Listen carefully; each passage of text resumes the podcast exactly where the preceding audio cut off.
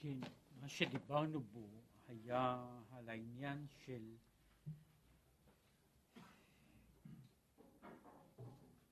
גלות מצרים. גלות מצרים ב... בתוך, בתוך האדם פנימה, שמררו את חיי אבותינו במצרים. ואמרנו שהאבות, שהם ראשי, ה... ראשי המידות של אהבה ויראה ותפארת, הם מצטמצמים הם נכנסים לתוך מיצר במצרים. זהו העניין של מצרים. ומדוע הם בתוך מיצר? משום שיש יש מצבים שבהם יש קודם כל התגלות ההכרה בשלמות.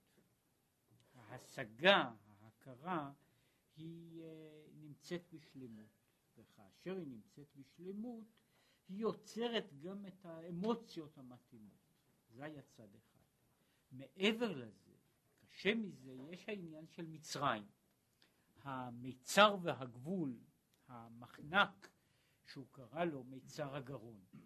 כלומר, הראש הוא בסדר גמור, אלא שמהראש ללב יש, אה, יש איזושהי נקודה ששם הכל מצטמצם. ושם יש המחנק. ולכן אה, כל מה שהאדם משיג במוחו, בהכרתו, בידיעתו, אה, מועיל רק לגבי ההכרה והידיעה, ובליבו לא נכנס שום דבר. ועל זה הוא דיבר שעצתו אמונה לצעוק אל השם. לצעוק אל השם, כאילו לשחרר את ה... לשחרר את עצמו מן המיצר הזה, ממיצר הגרון, כן, לצאת משום שכמו שהוא הסביר בכמה וכמה מקומות, מיצר הגרון הוא ה, בעצם ה, הנקודה המרכזית של, ה, של הבעיה, הבעיה והבעייתיות שלנו. אנחנו נמצאים בתוך מיצר, אה, שהוא, שבו מצד אחד קיימת ההכרה כמה שקיימת, אבל ההכרה איננה מביאה לשום תוצאות בתוך האדם, משום שהדברים שה, נעצרים בנקודת המעבר. ונקודת המעבר הזו היא אה, הנקודה בין מה שאני מבין ומה שאני עושה, או מה שאני מבין ומה שאני מרגיש, היא אה, הבעיה האנושית. מכאן זהו העניין של המצרים, של ההצטררות של הדברים. וזהו עניין המררות שמררו חיי אבותינו במצרים, שחיות המידות ירדו ונתלבשו במצר הגרון. ועל ידי זה נעשו מרים, זהו וימררו. כאילו היו בבחינת באר שבע, היו מתוקים ויותר טובים. וזהו.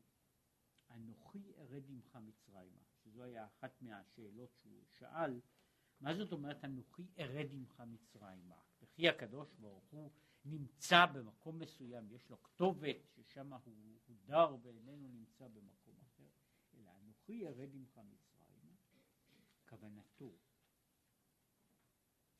שהיא בחינת ירידה, ירידה כביכול. מאחר שאין גילוי אלוקותו יתברך מתגלה כל כך, כי אם בבחינת מצרים. זאת אומרת, יש, שהקדוש ברוך הוא צריך להיות במצרים, הווייתו במצרים היא הוויה בבחינת, בבחינת מיצרים, בבחינת גבול, ולכן ההוויה הזו היא הירידה של הקדוש ברוך הוא. כלומר, הקדוש ברוך הוא במובן מסוים מתגלה לישראל, או קיים בישראל, כדרך שישראל מצויים. וכיוון שהם נמצאים במצרים, גם הקדוש ברוך הוא כבר יכול הוא במצרים. וזה אומר, הוא יורד מצרימה לא במשמעות שהוא הולך ממקום למקום, אלא כשהוא, התגלותו במצרים היא בבחינת ירידה. כשהוא במצרים זה לא יש אלוקים בארץ טובה ורחבה, ששם האלוקים הוא למעלה, כמו שיש הביטוי הזה של עלה האלוקים בתרועה, ויש אלוקים שהוא בבחינת מצרים, ששם הכל בצמצום, בשעבוד.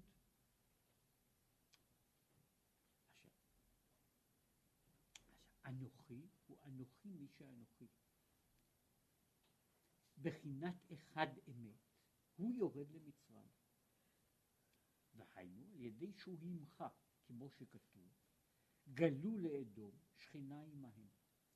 אם כן, כשגלו לאדום שכינה עמהם, כשגולים למקום אחר שכינה עמהם, אבל השכינה כבר יכול מצטבעת בצבע של הגלות. אומרת, אז יש שכינה במצרים, זה מה שאנחנו מדברים על שכינתה בגלותה. זאת אומרת, השכינה היא בגלות במצרים, משום שהשם השוכן איתם שוכן איתם בתוך טומאתם ובתוך ירידתם ובתוך שפלותם. אם כן, הירידה הזו אל מצרים היא, היריד, היא הצמצום בבחינת הגילוי האלוקי. ולכן, מה שנשאר במצרים נשאר, לא נשאר כי אם בחינת האמונה הנטועה בלב כל ישראל, שהם מאמינים בני מאמינים. מחוץ לאמונה לא נשארת ההכרה, ההרגשה, האבות, כלומר ההתעוררות של אהבה ויראה והתעוררות הלב, אלא נשארת בחינת אמונה בלבד. אומר שהיא קיימת בישראל באיזו בחינה.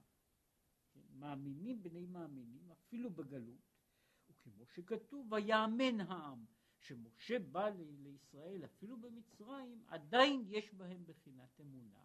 אבל כמו שהוא מסביר, בחינת אמונה היא כשלעצמה, כשאני מגדיר דבר שהוא בבחינת אמונה, יכולה להיות אמונה גדולה ויכולה להיות אמונה קטנה, אבל גם אמונה גדולה, יש דבר שהוא בצד מסוים, למרות כל מה שאמרו, הוא יותר פשוט מאשר אמונה. והוא כאשר הדבר עומד לנגד עיניי. אומרת, אני יכול להאמין שיש דבר כזה וכזה באיזשהו מקום בעולם. ויש לי מידה, מידה הגונה של סבירות בהנחה הזו. אבל אינו דומה לה, לחוויה הבלתי אמצעית שבה אני עומד אל מול. ולכן הוא אומר שבחינת אמונה היא כשלעצמה, בכל דרגה שלה, היא פחות מנקודת הכרה באותו, באותו עניין עצמו. כן? אני מאמין באיזשהו דבר, מאמין בו פירושו של דבר שאינני יכול לראות אותו, שאינני יכול להשיג אותו, שזו ההגדרה. עכשיו, זה לא, לא תמיד, כל, לא כל מה שהוא בבחינת אמונה לגבי אדם אחד, הוא בבחינת אמונה לגבי אדם אחר, אבל בתמצית בחינת האמונה, בתמצית בחינת האמונה, היא אותה בחינה של. הצמצום, של הקטנה, של הגבלת המהות. אבל אינו דומה שמיעה לראייה, שהיא, הראייה היא בחינת גילוי אלוקותו, כמו שהיה בשעת מתן תורה בבחינת ראייה ממש. ולכן הוא אומר, יש גלות מצרים, ובכל גלות יש בחינת אמונה. אמונה היא שמיעה. אני מאמין. ומאמין פירושו באותה בחינה שמישהו מספר לי על דבר, על חוויה, על הוויה שהייתה, ואני שומע ואני מאמין, אפילו בלב שלם, אבל בוודאי אינו דומה בחינת שמיעה לבחינת הראייה. הרי בחינת הראייה היא בחינת התגלות, של עומדים אל השם פנים אל פנים. בחינת אמונה היא בחינת שמיעה. שמעתי שמעך יראתי, שמעתי, כן, שמענו אבותינו סיפרו לנו, כן, גם כשאני מאמין בלב שלם בשמועה הזו, השמועה הזו איננה חוויה, וזה מה שאומר אותו במזמור התהילים, שמענו, אבותינו סיפרו לנו, פועל פעלת בימיהם בימי קדם. אומר, הייתי רוצה לראות משהו בעיניים ממש. כן, כן באותה בחינה העניין הזה של ה... של להאמין הוא תמיד הבחינה המעומעמת של בחינת הראייה, של בחינת ההשגה ממש. עכשיו, ובבחינת הגלות, אין בחינת ראיית ממש בהתגלות זו, אלא בבחינת מצרים, כן? שם כל זה נמצא במיצר, בגבול, במחנק, שהוא על ידי הכל, בחינת הגרון, כמו שהוא אמר. אמר, הכל נמצא, שם הוא צריך לצעוק אל השם כדי להגיע לאיזושהי קרבה. עכשיו, הוא דיבר על הקרבה, על ההתגלות, או על נקודת הקירוב, שבאה לאדם בתפילה, במה שקורא לזה צעק ליבם אל השם. כן? שהוא צועק, הוא מנסה לבקוע את, ה, את המחסום הזה, את, ה, את המיצר, את המחנק של, ה, של חוסר הקשר, של חוסר היחס. והנה, גם לזה, גם לניסיון הזה לצעוק אל השם, יש רבות מחשבות הטורדות ומבלבלות התפילה. בן אדם לכאורה, לכאורה יש פה כאילו עצה. מה שאין אדם יכול לעשות בבחינת ההשגה, בבחינת ההכרה, הוא יכול להשיג על ידי התפילה. מה שגם תפילה לפעמים העצה היא לא יותר, היא לא יותר קלה מאשר הבעיה. העצה אומר להתפלל, כן, העצה היא להתפלל בבחינה של צעק ליבם אל השם. אבל כאן יש עולם שלם שמלא מלא מחשבות הטורדות ומבלבלות התפילה. והן המה עוונותיו המבדילים. כמו שכתוב עוונותיכם מבדילים ביניכם ביניכם ובין השם. המחשבות הללו ש, שטורדות ומבלבלות בתפילה הם המכלול של העוונות של האדם.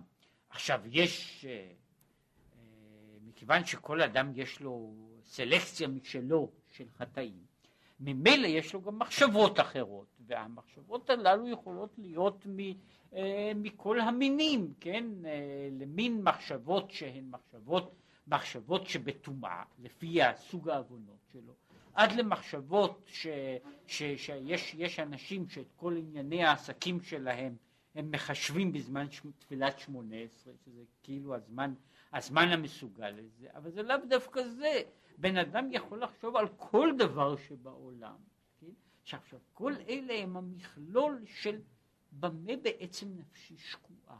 אלה הם העוונות המבדילים. מה שנפשי שקועה הוא זה ש, שבא אליי, שזורם לקראתי, והוא זה שכל הזמן פועל ומפעיל עליי את ההשפעות, ולכן אני מנסה לצעוק. כן? אני מנסה כאילו, הרי צעק ליבם איננו עומד על זה, לו הדבר היה רק בהרמת קול בלבד, הוא היה ניתן לעשייה מכנית. מכיוון שהוא בעיה שצריך להיות צעקת הלב. צעקת הלב, זאת אני לא יכול לצעוק כשאני יושב ועסוק בעצם בדברים אחרים, שדברים אחרים הם באמת אלה שממלאים אותי ומעסיקים אותי. ועצה היועצה לזה, מה עושים כשבן אדם מרגיש שהוא מנסה להתפלל, אבל התפילה, אה, התפילה איננה, איננה יוצאת. שיש השיר החב"די הזה, כן, אה, שאי אפשר לתרגם אותו, זאת אומרת השפה העברית אין לה את הצורות הללו, אבל אה, כשאוכלים האוכל נאכל לו, כששותים האוכל משקה נשתה לו, כשבאים להתפלל התפילה איננה מתפללת מעצמה, זו, זוהי הבעיה, סדבון צריך נישט. כן, זו, זוהי הבעיה, אומרת, התפילה איננה הולכת מ, מלבדה, מעצמה. זוהי, זוהי בעצם הבעיה בתוך, ה, בתוך העניין הזה. אבל אז מה בן אדם עושה? כן? אומרת, שכמו שהוא ידוע לכל, אדם יכול להתרכז במחשבה, לא יכול להתרכז במה שקוראים לזה בצעקת הלב. כדי להגיע לצעקת הלב, בן אדם צריך להיות בהכנת הנפש, הוא צריך להיות ברצייה לזה. והרצייה לזה היא כל פעם מתפרדת, היא מתפרקת עד שהבן אדם כאילו מגיע ל...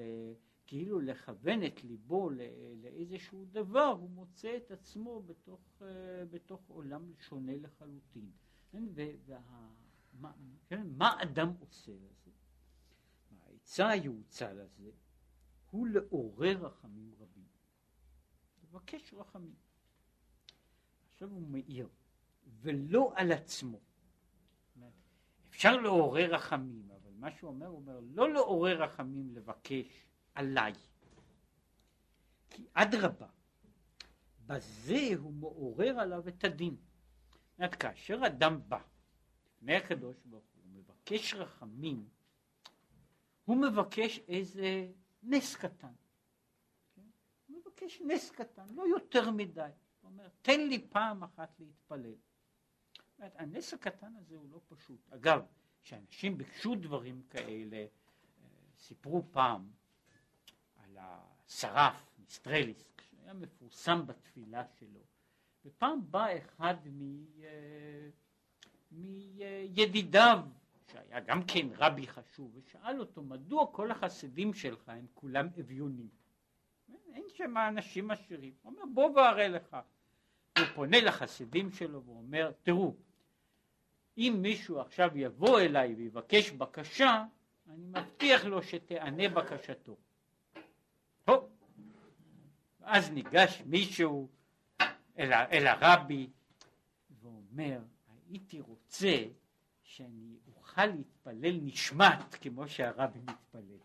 טוב, אז אני אומר לו, אתה כבר יודע עכשיו למה החסידים שלי הם לא עשירים, כן?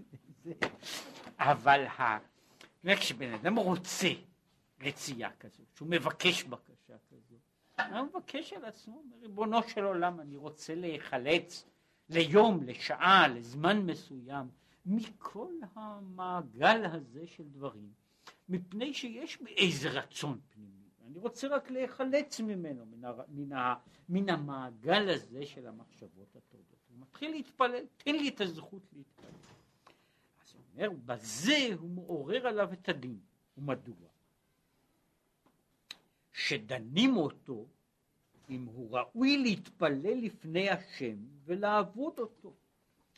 אומרת, כשאני בא ואני אומר שהייתי רוצה שהקדוש ברוך הוא ייתן לי את הזכות לעמוד לפניו ולדבר.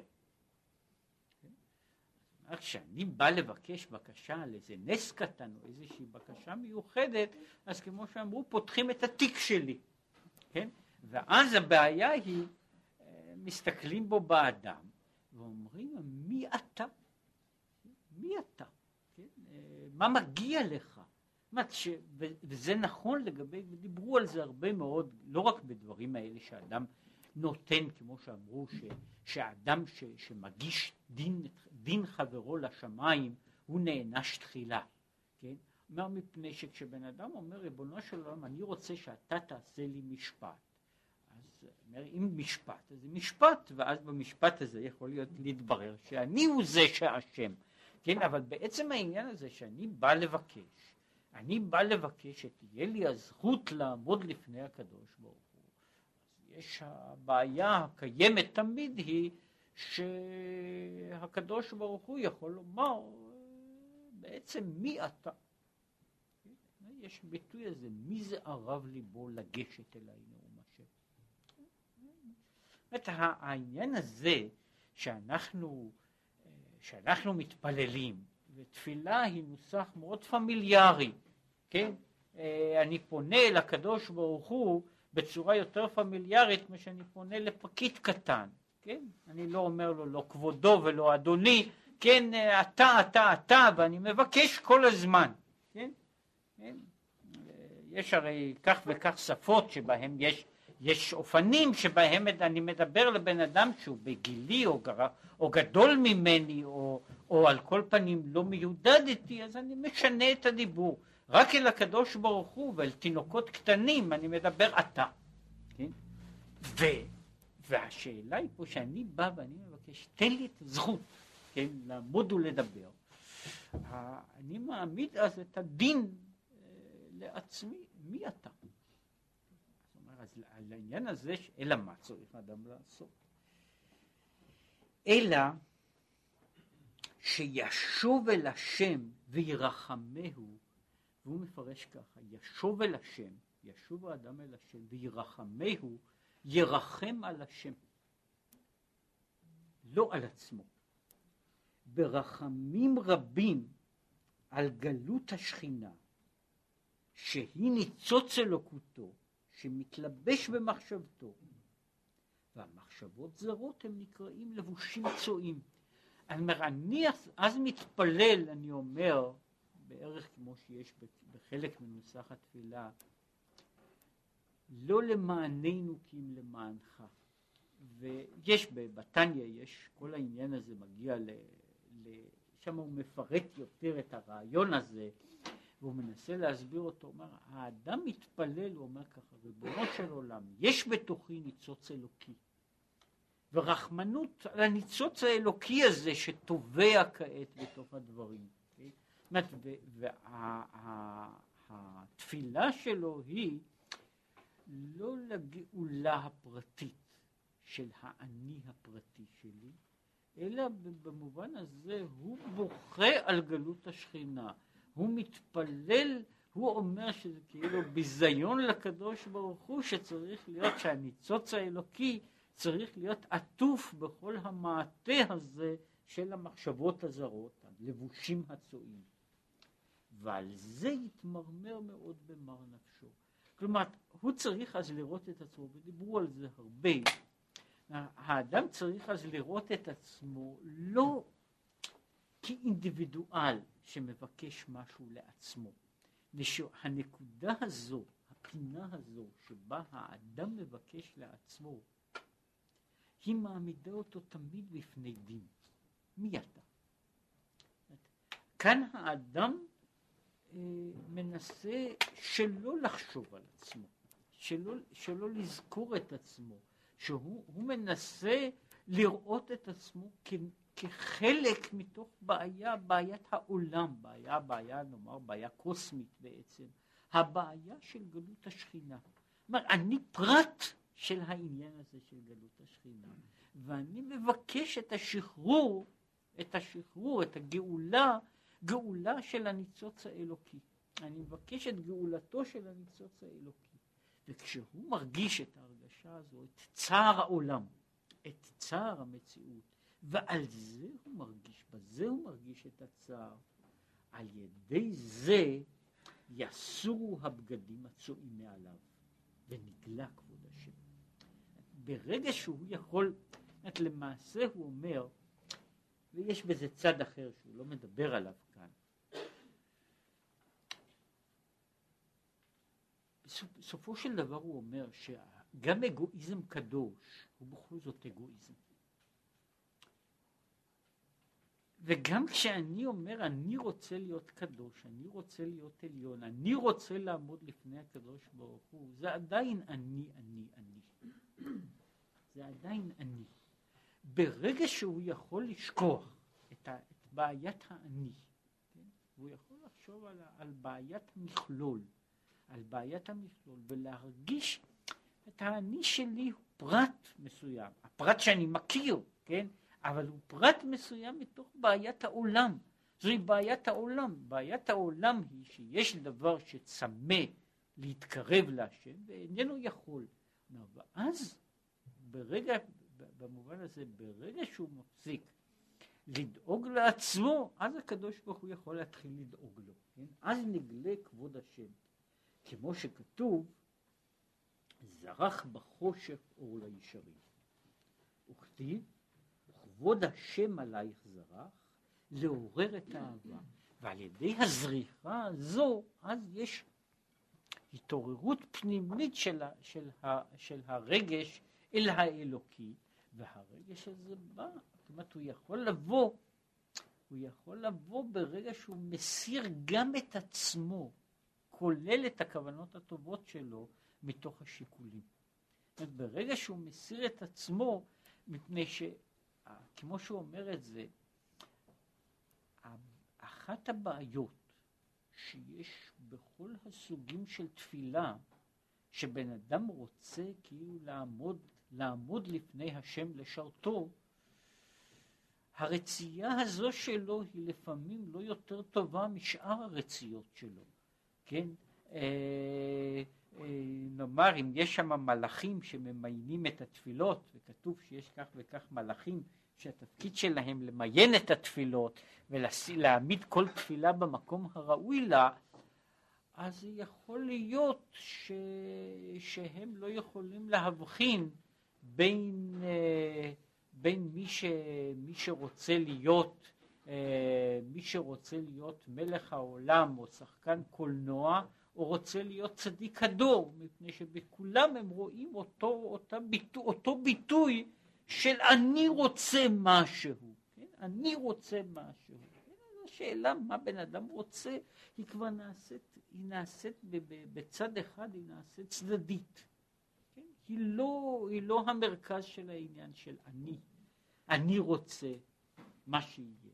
ולכן הוא אומר ברגע שהוא יכול שהוא יכול להוציא את העקמומות הזו מתוכו, אז יכול לזרוח עליו אור.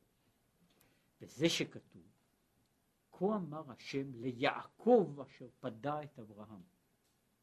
הוא מסביר ככה, כי על ידי מידת יעקב, שהיא בחינת רחמים, רחמנות, הוא מעורר את האהבה בחינת אברהם. וזהו מה שאומר, יעקב פודה את אברהם. מה שאי אפשר להגיע אליו. כשאדם רואה שהוא איננו יכול להגיע לבחינת האהבה, הוא צריך להגיע בבחינת הרחמים. אבל כמו שאומר, בחינת הרחמים צריכה להיות כמו שבחינת אהבת השם. צריכה להיות לאהוב את השם ולא לאהוב את עצמו. כך בחינת הרחמים צריכה להיות הרחמים על המציאות, הרחמים על השכינה. ועל ידי זה הוא מעורר את האהבה. במקום אחר הוא מסביר שיש צד מסוים שמידת האהבה היא מידה שהיא מצד אחד היא מידה גבוהה, גבוהה יותר, אולי שלמה יותר, אבל קשה יותר להגיע אליה, וקל אה, להשתבש בדרך אליה. לעומת זאת מידת הרחמים היא מידה שבמובן מסוים היא אוניברסלית. כמו שהוא אומר שמידת הרחמים שייכת לבריח התיכון שמבריח מן הקצה אל הקצה. ושמידת הרחמים היא בעצם הולכת מן הקצה העליון של המציאות עד הקצה התחתון שלה. ויש צד מסוים שבו אני יכול לרחם במקום שאינני יכול לאהוב. כל אחד יודע שהמידה של רחמים היא מידה, יש בה מידה מסוימת, אני יכול לעשות אותה מתוך ניתוק. את המידה של אהבה, היא דורשת ממילא את הבחינה ותפיסה של קרבה.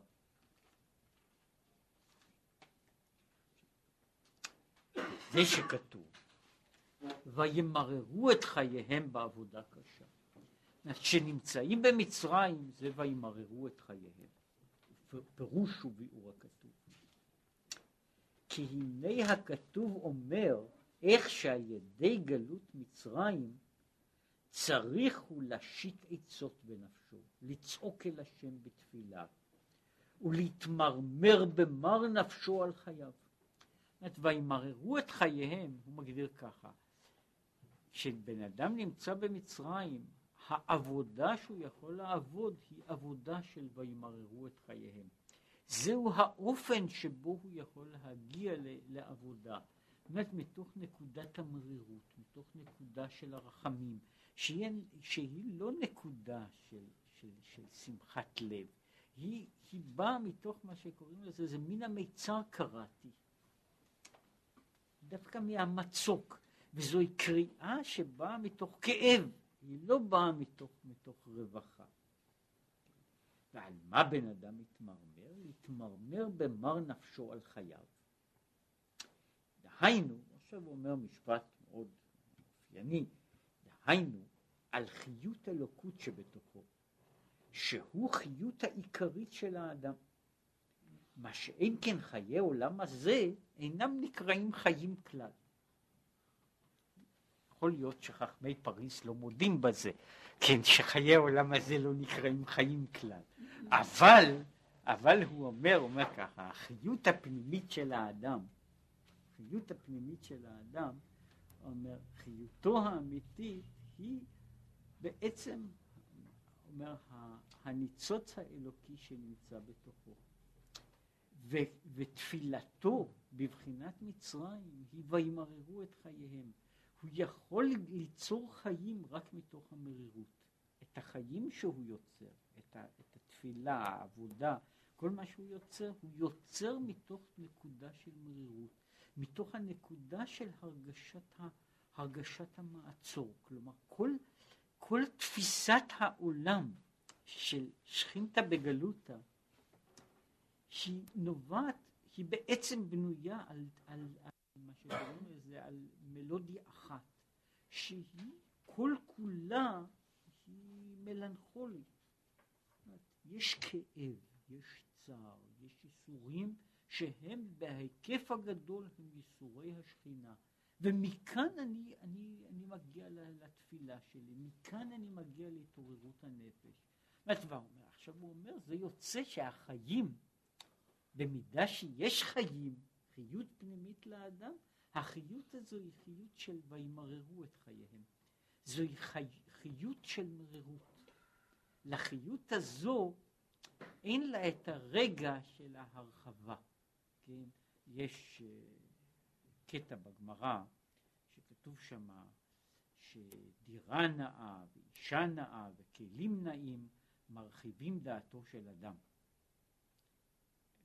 ועל זה יש הערה מאוד מעניינת במהרש"א, שהוא אומר שמרחיבים דעתו של אדם כדי שיוכל לעבור עבירות.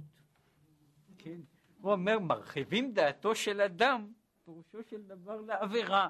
כמו שהוא מביא, מביא לזה הוכחה, שבכל מקום שמדובר על נפש רחבה, זה לא ביטוי של שבח, אלא ביטוי של גנאי.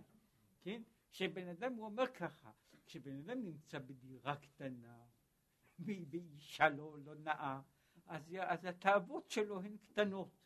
כשהוא נמצא בהיקף גדול, כן, אז דירה אחת לא די לו ואישה אחת לא די לו, משום שההיקף הזה הוא לא עושה צמצום ואת הרגשת הסתפקות, אלא להפך, הוא מרחיב את דעתו של אדם שיש לו מה שקוראים לזה היקף תאוות אחר לגמרי. כן?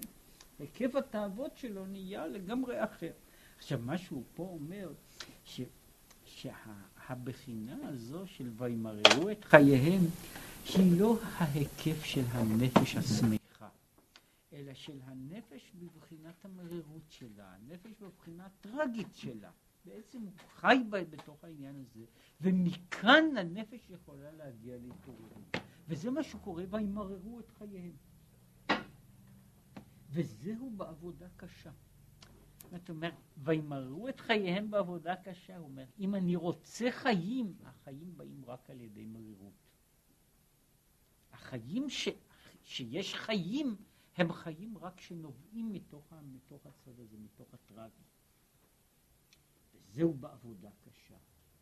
כי עבודה שבלב זו תפילה. העבודה היא עבודה. עבודה שבלב זו תפילה. לצעוק אל השם בבחינת צעק ליבם. ובשביל מה הלב צועק? בשביל גילוי אלוקותו יתברך. כמו שכתוב, רוממות אל בגרונם, כשהוא התגלותו יתברך על ידי בחינת הגרון. את רוממות אל בגרונם, זאת אומרת, זו היציאה, הניסיון לצאת מן המיצר הזה על ידי, על ידי הצעקה, כן? שכאן יוצא שהמיצר בעצמו יוצר את הצעקה, הוא יוצר את הצעקה, את, את הנקודה הפנימית של הפנייה, את, ה, את המרירות, את ההרגשה של, ה, של, ה, של החסר. על ידי זה, בחרב פיפיות בידם, להחריט כל הקליפות ותאוות שיש לאדם. זאת על ידי זה שיש רוממות אל בגרונם, באמת על ידי זה יש חרב פיפיות בידם.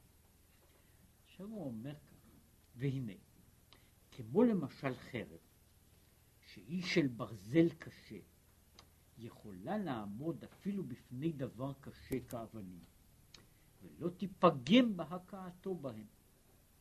מה שאין כן אם היה הברזל רך, אז הברזל היה נפגם בתוך האבן, לא האבן מתוך הברזל. כך התפילה צריכה להיות קשה. כן, אומר, העבודה, שאומר, עבודה שבלב, עבודה שבלב זו תפילה, היא צריכה להיות עבודה קשה, זאת אומרת, היא בנויה על זה שהיא קשה. ולכן נקראת עבודה קשה. דהיינו, לקרוא לשם, לעמוד נגד כל מונע מבית ומבחוץ, ולשבר כל הקליפות ותאוות החזקות, להיות ליבו נשבר בקרבו, ואפילו אם הוא כלב האבן יימס. אז כל זה, זה מה שהוא קורא עבודה קשה. ב...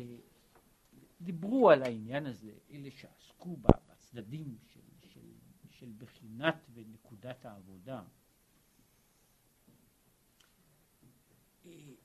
שחלק מסוים מן, ה, מן העניין הזה של העבודה הקשה הוא בעצם הוא בזה שהיא קשה, בזה שהיא לא רק שהיא תובענית ודורשת, אלא גם בזה שהיא דורסת את ה... היא דורסת, היא שוברת, היא בנויה על קשיות. ואם בן אדם אה, רוצה לעשות עבודה קלה, כן, או עבודה רכה, הוא יכול במשך שנים רבות, זה קרה כבר לאנשים מכל הסוגים, שאנשים נמצאים ומרמים את עצמם במשך שנים רבות. כן? זאת אומרת, בן אדם גם לומד וגם מתפלל, והוא בעצם מרמה את עצמו במשך uh, שנים רבות, משום שבכל מקום שהוא מגיע לנקודה קשה, הוא עוקף אותה. בכל מקום שהוא מגיע לאיזה בעיה שהוא לא רוצה לפתור אותה, הוא עובר מסביב. עכשיו, יש גם אנשים שלומדים ככה, יש אנשים שמתפללים כך, ויש אנשים שמנסים לחיות את החיים כך, כן? והחיים הללו, אומר, הם לא מגיעים, אומר, פה יש, יש נקודה שבו כדי שהתפילה תוכל לבקוע דברים, כן? היא צריכה לעמוד על, ה, על הצד הזה שהיא קשה? והוא לא אומר שהיא, שזה דבר נעים. הוא אומר שזה דבר לא נעים. הוא אומר, אבל אם אני רוצה לחתוך משהו, אם אני באמת רוצה לבקוע את המיצר, אז אני צריך לחתוך אותו, כן, ואני לא יכול לחתוך אותו, ואני לא יכול לשבור את כל הדברים הקשים על ידי, על ידי זה ש, שמלטפים אותם. אה, היו אומרים על מישהו שככה, כמו שעושים בנוסח המקובל, שמכים על חטא. מכים, אף אחד לא עושה משהו הזה באופן קשה. אז אמרו שבן אדם הזה נראה כנראה שהוא כל פעם הוא מלטף את הלב על כל עבירה ועבירה. על אשמנו, בגדנו, על כל עבירה, יש ליטוף כזה. אין, זאת אומרת, אני יכול לנגוע בעניין הזה, גם, גם באשמנו, בגדנו, ואני מלטף את עצמי, ליטוף אחד וליטוף אחר. אז זה בסדר, זה יהיה בסדר, אני בסדר, כולם בסדר, איך זה, אני חושב שזה, של מי הייתה הסיסמה הזו באמריקה? זה, זו סיסמה מאוד פופולרית הייתה, ויש, והייתה קבוצה גדולה של מאמינים בזה. כן, I'm all right, you are all right, everybody is all right. זה מה שקוראים לזה סוג של חיים, אמונה שבנויה על זה ששום דבר הוא לא קשה. כולם בסדר, אני בסדר, אתה בסדר, העולם בסדר. ובזה בן אדם יושב בתוך הקליפה. כן? הוא יושב בתוך הקליפה, לפעמים בנעימות, לפעמים שלא בנעימות. עכשיו, ביציאה מן הדבר הזה, מהיציאה מן הדבר הזה, זה בהכרח עבודה קשה. זה מעניין שכשהוא מדבר על העניין הזה, ש, שעל תפילה, הוא אומר, מדבר על התפילה ביגיעת נפש ויגיעת בשר. כן? המאמץ, זאת אומרת שהיא בנויה לא רק על המאמץ, אלא היא בנויה על, על, על קשיות, על, ב, ב, במידה מסוימת של אכזריות שיש בתוך הדבר, כדי שהוא יוכל לעשות דבר. ואם הוא לא עושה אותו, אם הוא לא עושה אותו, אז הדברים לא נעשים. כן? הוא לא חותך. והנה, כל זה הטורח הוא בשביל הגלות. כל זה, האופן הזה, הסוג הזה של עבודה, הסוג הזה של הקושי, כל זה הוא ביטוי, הוא מפני ש, ש, שאנחנו בגלות. זאת אומרת, הוא התוצאה של הגלות, זה נקרא בעצם העניין של, של הגלות, התוצאה שלה. מה שאין כן. כשהיה בית המקדש קיים, שלא היו צריכים לתפילה, אז היה אלוקותו במוחו ומחשבתו של אדם, בהתרחבות, להאיר את האהבה מקרב איש בלב עמוק, בעומק המחשבה בלבד. כלומר, ההבדל בין גלות וגאולה הוא ההבדל שיש מצב שבו המצב של גאולה, מצב שבו מה שקוראים לזה שכינה שורה במקומה, הוא שאדם איננו נמצא בעולם של, ה, של המיצרים, בעולם של ה, של ה, של ה, שהוא מוקף כולו, הוא מוקף כולו בקליפה, וששום דבר איננו מתעורר. אומרת, ברגע שיש שפיעה ישירה, הערה שאיננה צריכה להיתקל במעצורים, אז כל. התפילה היא בעצם המאמץ. בכמה לשונות אנחנו מגדירים את התפילה באותו לשון כמו שיש נפתלתי, נפתולי אלוקים נפתלתי גם יכולתי. אה, יש הביטוי של התפילה במובן הזה של פלילים, המשפט. התפילה היא סוג של נפתולים, של התפתלות ושל מלחמה, כן? של התפתלות ושל מלחמה שבן אדם שבן אדם נאבק ב- כדי לצאת, כדי לצאת, לשחרר את עצמו. וזה תלוי מפני שהאדם נמצא במיצר. ומפני שהוא נמצא במיצר, מה שיכול להיות זה רק מין, רק על ידי קושי גדול, על ידי ההתפתלות והנפתולים והמלחמה, המלחמה, בן אדם יכול איכשהו לצאת מה...